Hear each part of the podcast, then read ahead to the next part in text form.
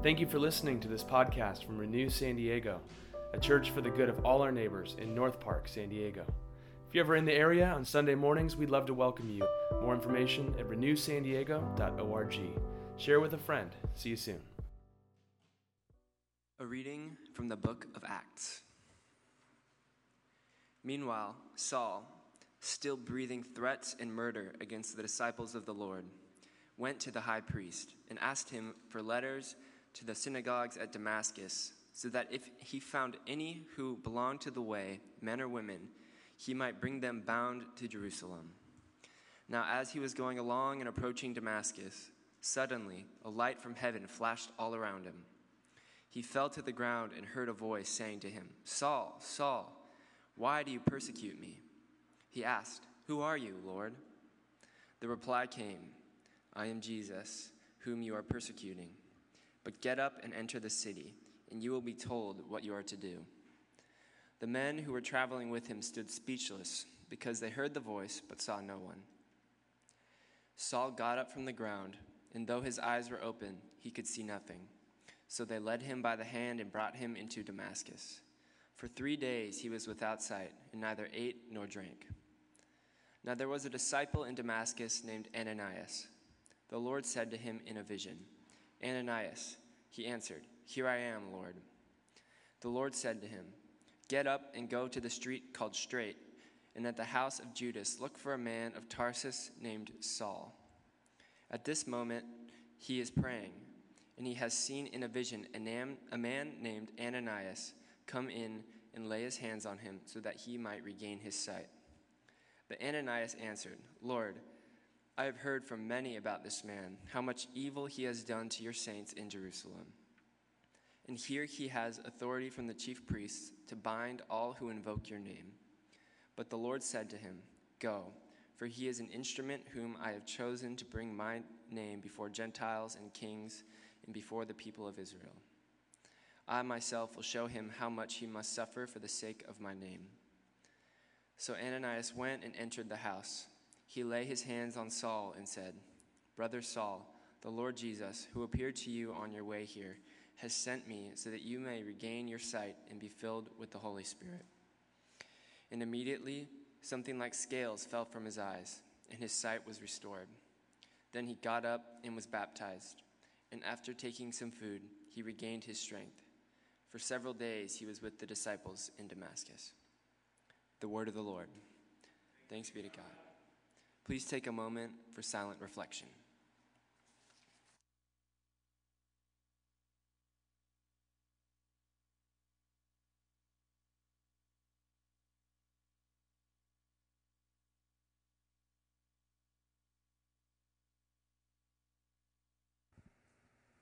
Let's pray together.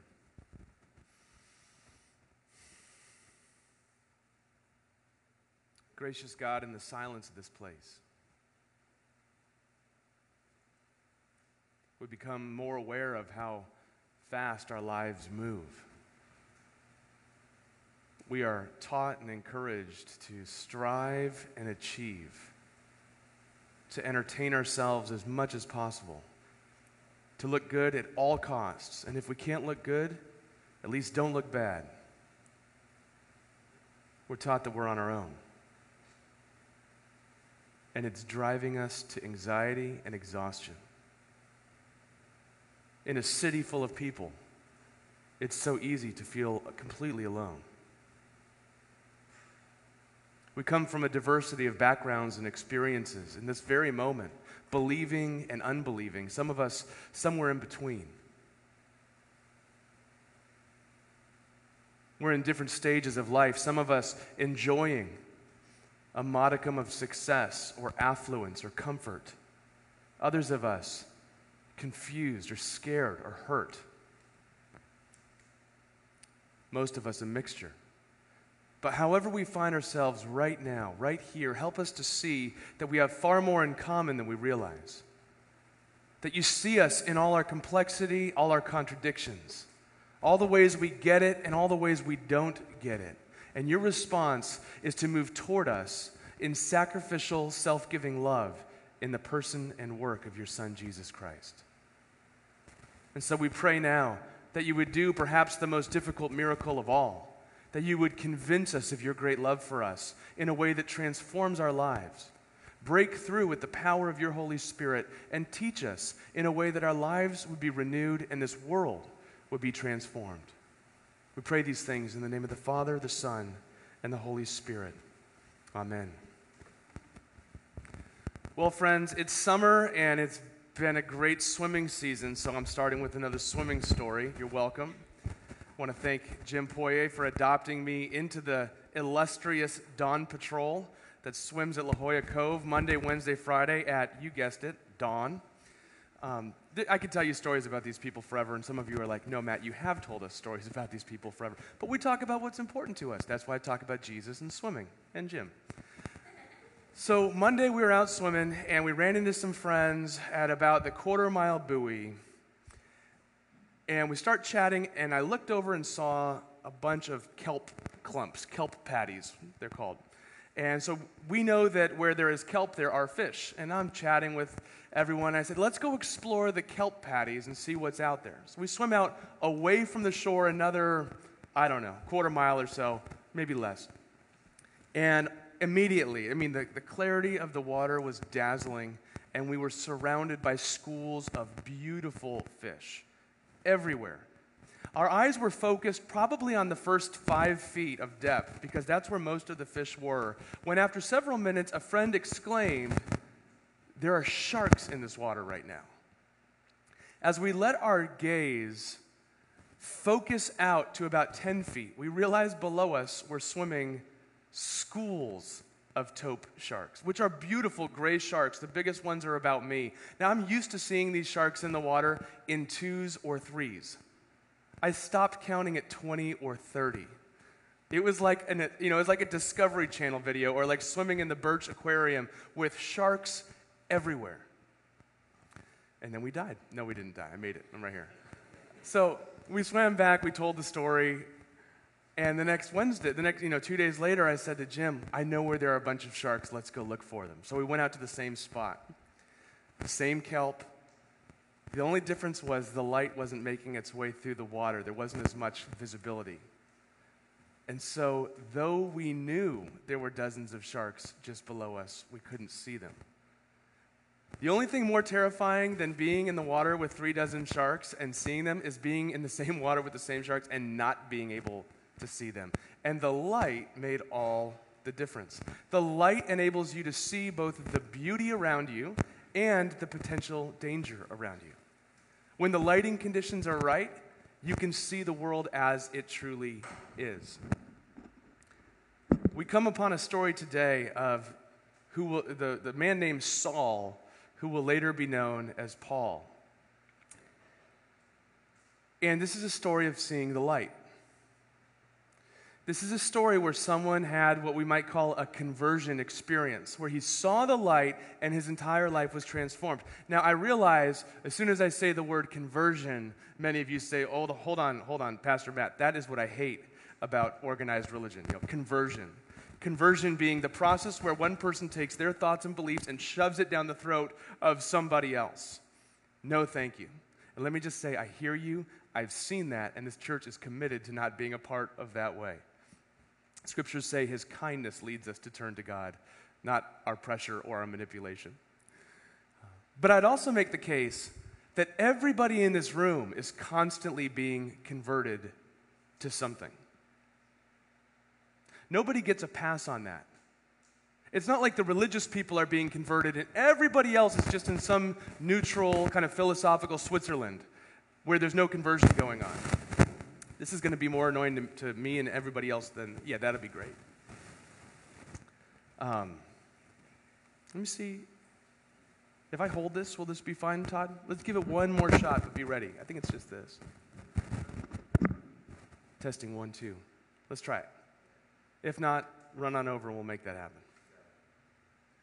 Everyone's being converted in one way or the other. I mean, a funny example of that would be this was an article written in The Atlantic a little while ago when the author says, You always know if someone goes to, has gone to Harvard or does CrossFit. They'll tell you, right? He says, uh, CrossFit is his favorite example, the author's favorite example of a trend he has noticed how, in the midst of the decline of religious affiliation in America and the rise of isolation and loneliness, many non religious communities are functioning in a way that looks a little bit religious. And he explained the idea at the Aspen Ideas Festival. Now, here's the interesting thing to me, and I'll, I'll take that microphone, Todd. Here's the interesting thing. He's, one of the franchise owners says, I thank you. I want people to know that CrossFit truly is for everyone. I want to put it all on the line and open my affiliate because I believe in every part of CrossFit and I want to share that with people. You know what we call that? An evangelist. Right? When I do executive coaching, I'll go to the top floor of some big building in a big city, and there will be someone there whose job is to be the evangelist for the software, or for the medical devices, or for the, you know, the financial services, or whatever. You're always being converted. The question is, are you aware of to what you are being converted? To say that there is no such thing as God and you are all on your own is a worldview. Are you being converted to that? Everyone is in a process of transformation. The question is are you aware of what's working on you? Are you consciously aware of the person that you are becoming?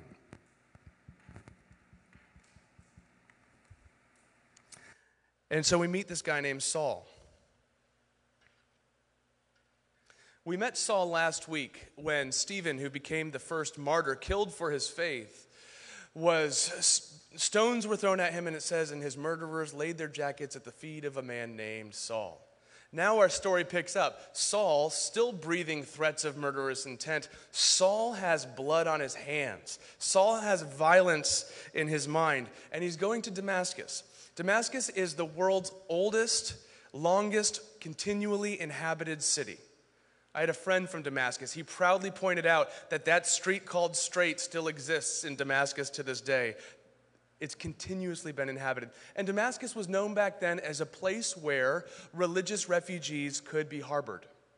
Because the Roman Empire actually had a policy of extradition among the religions, because this is part of their assimilation, where if you were a Jew from Jerusalem and you had gone to another city and the temple elites said, We have a case against that person, we need them back in Jerusalem, the Roman Empire would extradite you back to Jerusalem. They'd send you back. But Damascus would harbor you. And so, Christians who did not set out to start a new religion but to follow an old promise, what's more Jewish than following the Jewish Messiah, Jesus, are being expelled from the city because it's dangerous, and many of them go to Damascus. And now Paul is on what he might call a spiritual journey. I'm going to inter- interface uh, and interweave Paul and Saul. Later, we'll learn that Saul's name is changed to Paul. And so Saul is going to Damascus, let's say for purpose of, of travel, religious. But he's not on a spiritual pilgrimage. He is on a quest to lock up and murder people in the name of his understanding of who God is.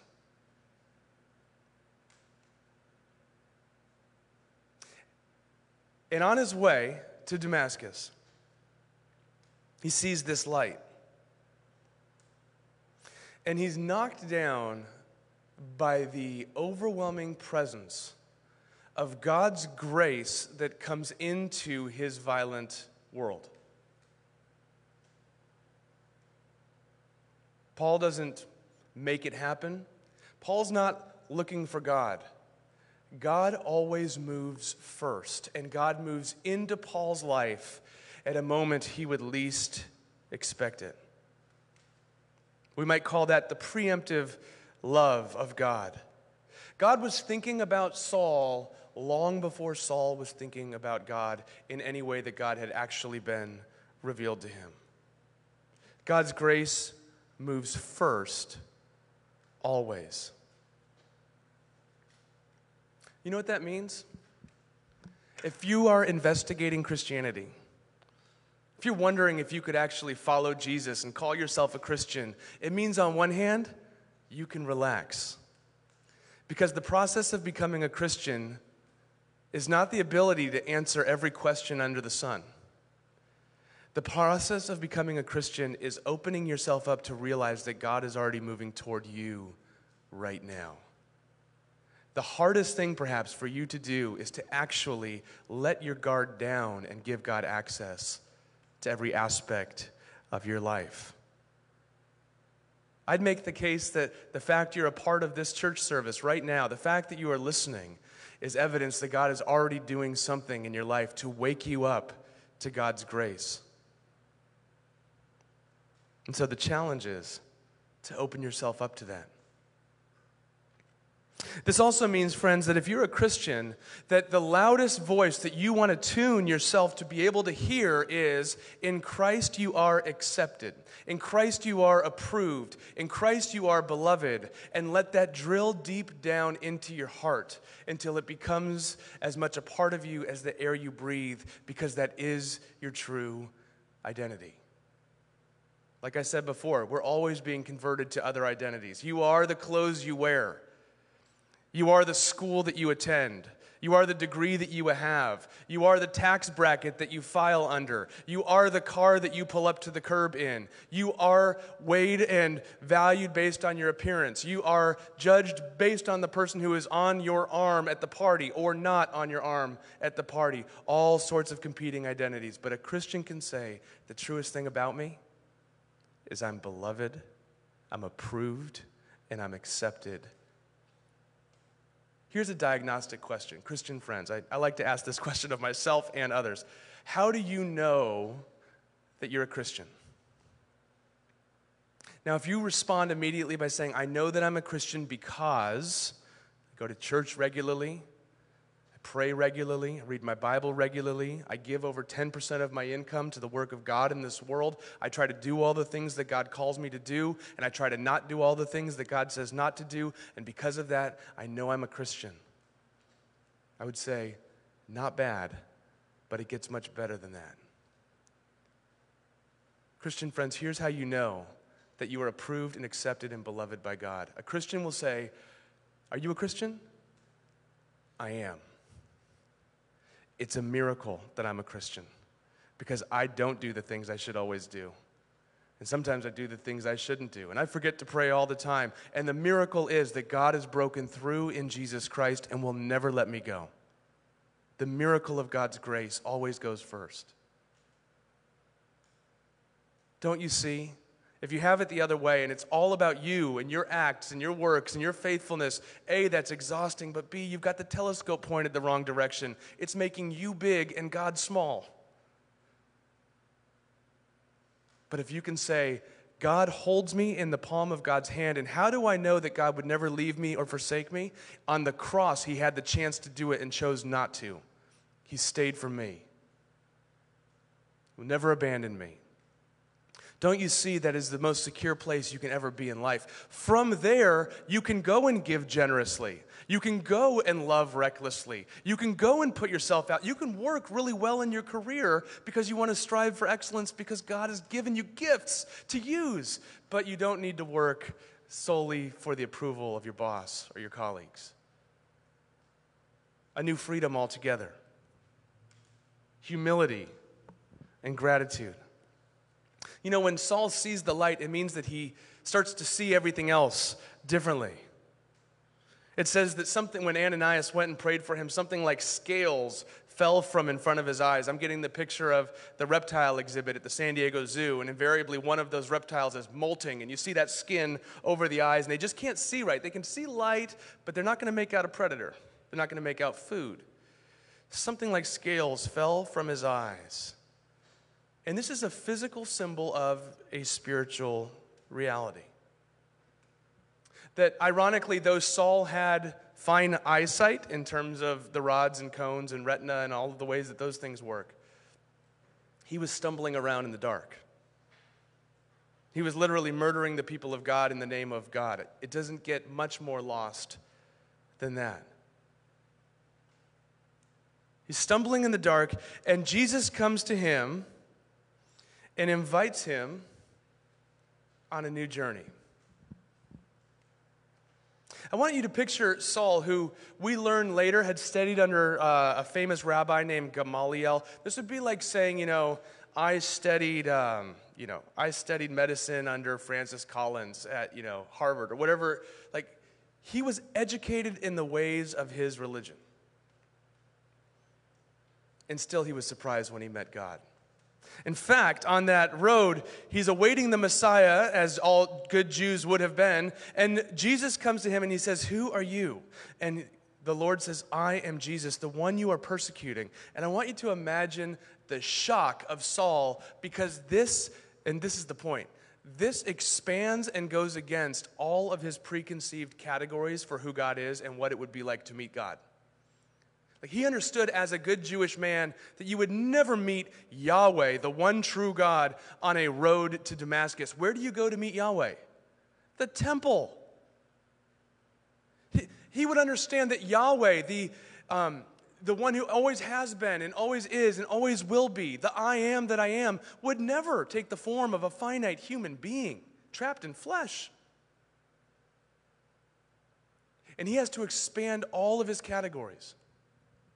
That the sacrificial system of the temple to take away the sins of the community is now fully fulfilled in the one true sacrifice, Jesus Christ on the cross and his resurrection. This stuff is blowing Saul's mind, and he has a couple choices here. He can put his fingers in his ears and close his eyes again and go on stumbling.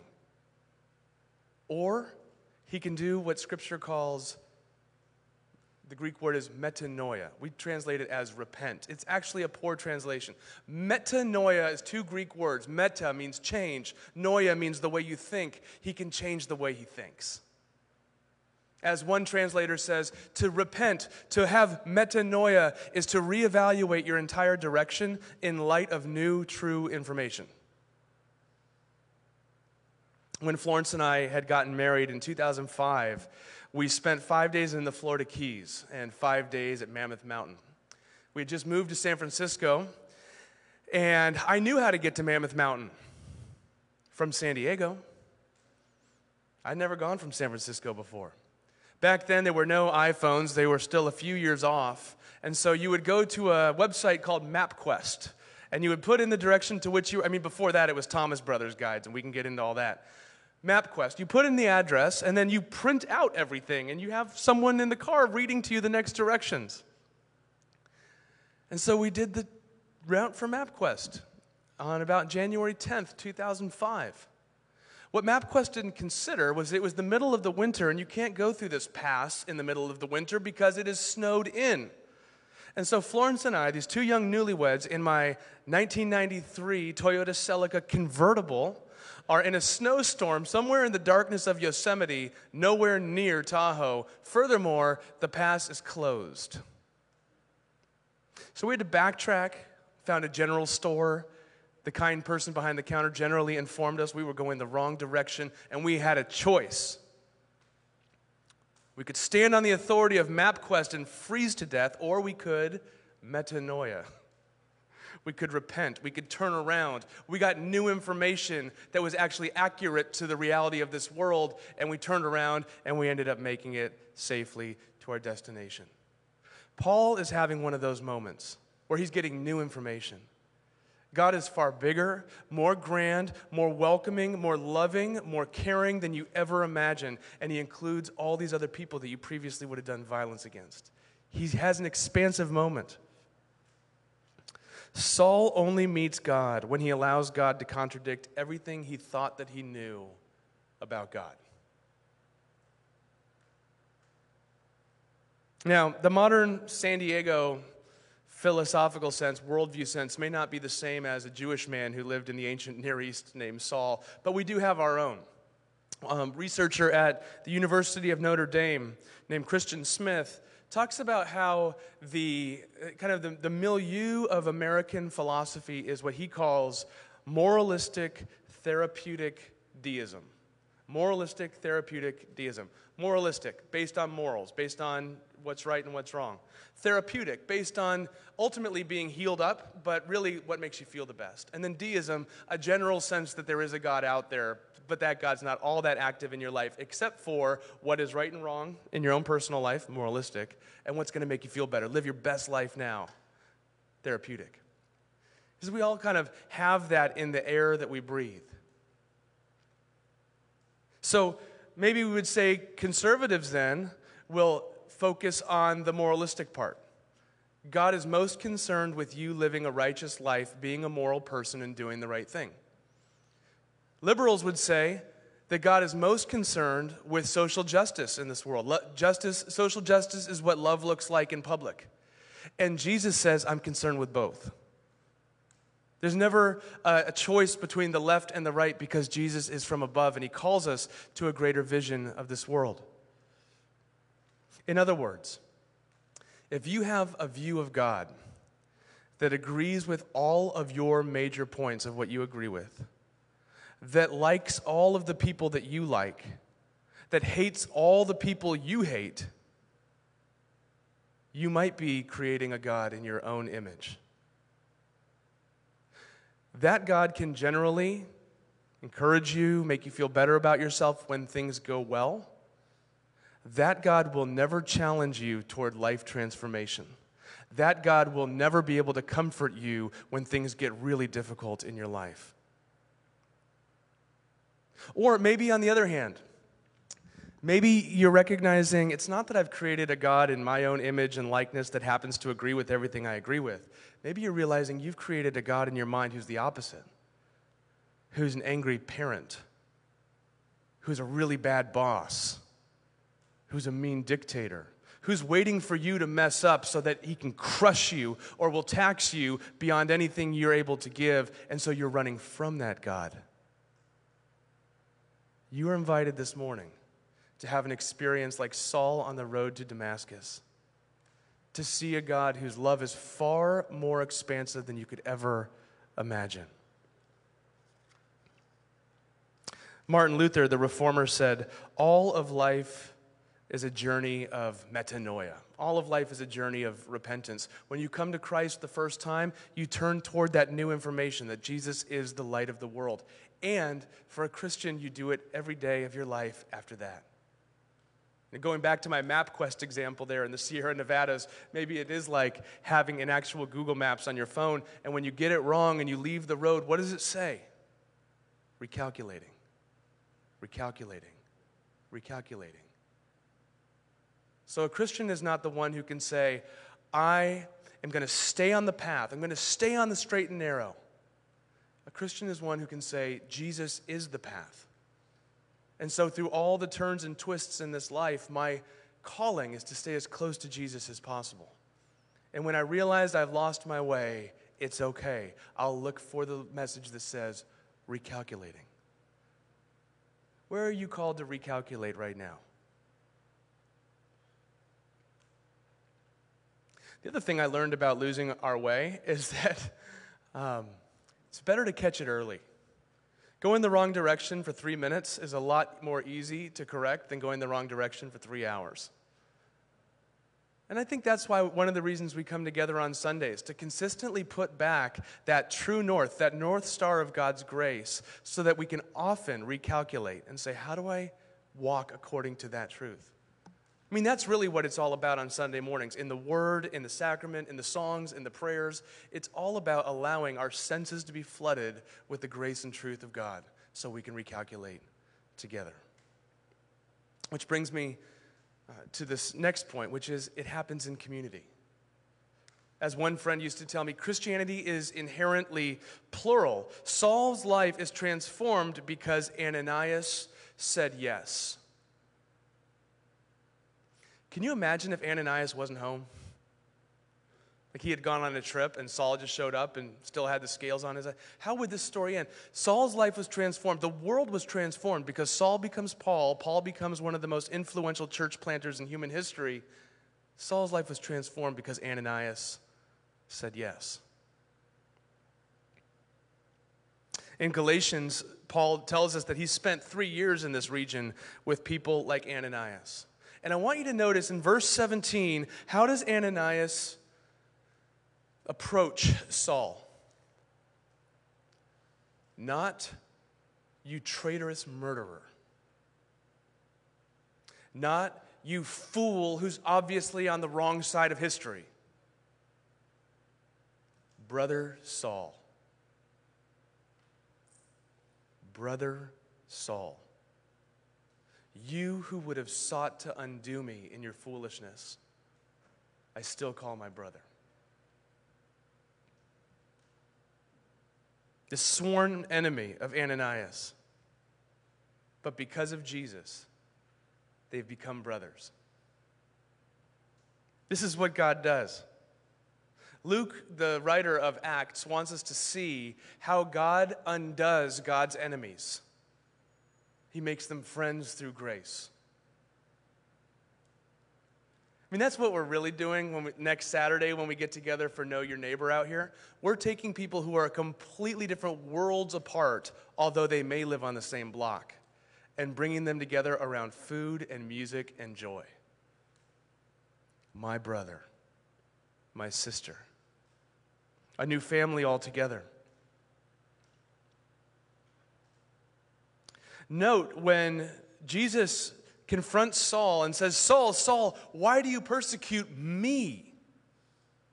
Hold on to that. Why do you persecute me? Think about it for a second. Was Saul had Saul ever met Jesus in the flesh? No. Saul was persecuting the church. Saul was persecuting the Christians, but what did Jesus say? Why are you persecuting me? What does that mean? It means that Jesus' identity and presence is so wrapped up in the life of the church that when the church hurts, Jesus feels it. That's heady stuff. Now, we you know, have been educated in a post enlightenment, individualistic, capitalistic society where it's the antithesis of that. Because what it says is this if you are a Christian and you want to grow, or you want to grow in connection with God through Jesus, and your pathway for doing that by choice, some people have no choice. By choice, your pathway to do that is you'd say, I'm a Christian, but I'm not a part of any Christian community. My teaching is from a podcast. My worship music is from a Spotify account. Listen, I am not saying you're not a Christian. I don't know, not my job. I can guarantee you your experience of Jesus is something that the early church wouldn't have recognized. Because Jesus says, if you want to know me, get to know me in the midst of my people. Now, I realize as I say that, there are as many caveats for that as there are stories in this room and people joining online. Some of you have tried to become a part of a church before and you were hurt. And you're saying, I don't want that. Some of you find this church to be a safe place where you can actually come and try on Christianity again. So I want you to know I'm not, put, I'm not putting my thumb on you, but I, I do want to open your eyes to say it is the courageous path to bind yourself together in a diverse group of people like this that stumble two steps forward and one step back, but experience the grace of God in the midst of it all.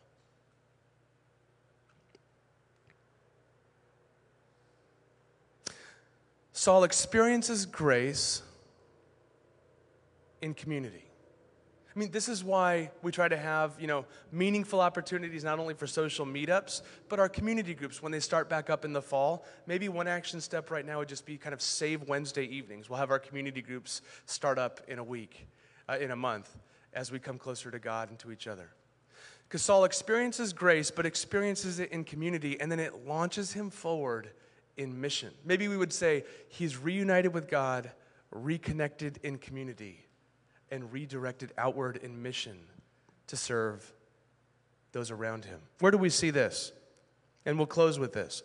Saul is united to Christ and redirected in mission. In verse 15, Jesus says, Saul is an instrument whom I have chosen to bring my name before the Gentiles and the kings and the people of Israel. And Saul does. In Galatians 11, Saul says, he describes himself as God set me apart since birth, called me by his grace. God was pleased to reveal his son in me so that I might preach him among the Gentiles. What's going on here? This is the description of someone experiencing calling, purpose, direction that's bigger than his own agenda and his own existential moment. And here's the thing to notice it has nothing to do with his worthiness or his preparation. God calls who God will call and then prepares you along the way. So the question is not entirely what are you ready to do? The question is what is God calling you to do? And that's the amazing thing. I mean, let's just use uh, comfort zone as an example. I see this all the time. The interesting thing about comfort zone is if, you know, comfort zone is the amount to which you are comfortable pushing yourself beyond your boundaries. If you will just push a little bit and stay there, you know what happens? Your comfort zone expands.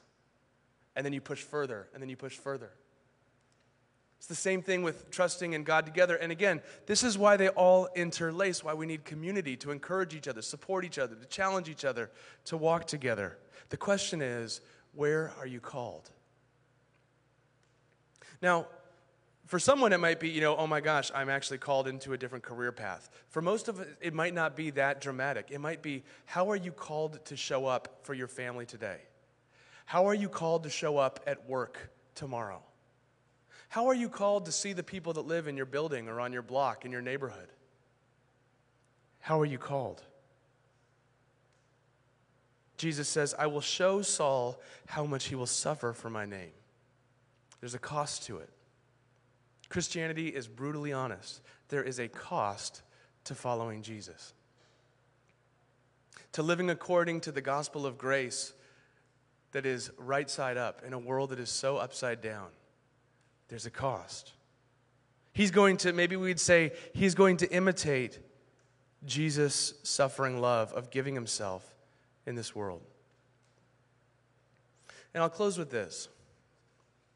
See, Saul is one of these dramatic stories of conversion where he was engaging in violence against God's people, sees the light, and his life is transformed in the moment. Okay? That's one example of transformation. But Scripture is full of many other stories of transformation. People like Peter, one of the first apostles, whose life is two steps forward and one step back. Peter, in this moment of courage and generosity, when Jesus says in Luke 5, Give up everything and follow me, give up the family business. And he does. Later on, Peter says, Jesus, you are the Christ. But it's not that much later until Jesus has to turn to him and say, Get behind me, Satan. Okay? These are some high highs and some low lows. This is Peter who said, No matter what, I will never deny you. And within the same day, denied even knowing Jesus three times. This is Peter who was reinstated by Jesus, told that he's the beloved three times, and sent to care for the people of God. And here's the point maybe your transformation experience will be more like Paul. You were one way, now you're another way. My experience in San Diego in our particular day is it's a lot more like Peter. Two steps forward, one step back, but we walk together. The question is what are you being converted to?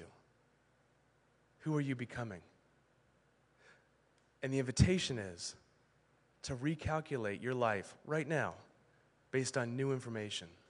Jesus Christ is risen from the dead, and he calls you his own. Let's pray. Gracious God, we do pray that you would press the reality of your resurrection deep into our lives. We pray that you would open our eyes and our ears, our minds and our hearts to that grace now. That you'd reunite us with yourself, reconnect us more deeply in community, and redirect us outward in mission to serve all your people. We pray all these things for our good and for your glory. In the name of the Father, the Son, and the Holy Spirit. Amen.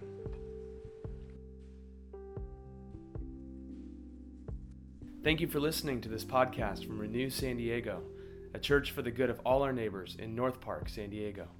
If you're ever in the area on Sunday mornings, we'd love to welcome you. More information at renewsandiego.org. Share with a friend. See you soon.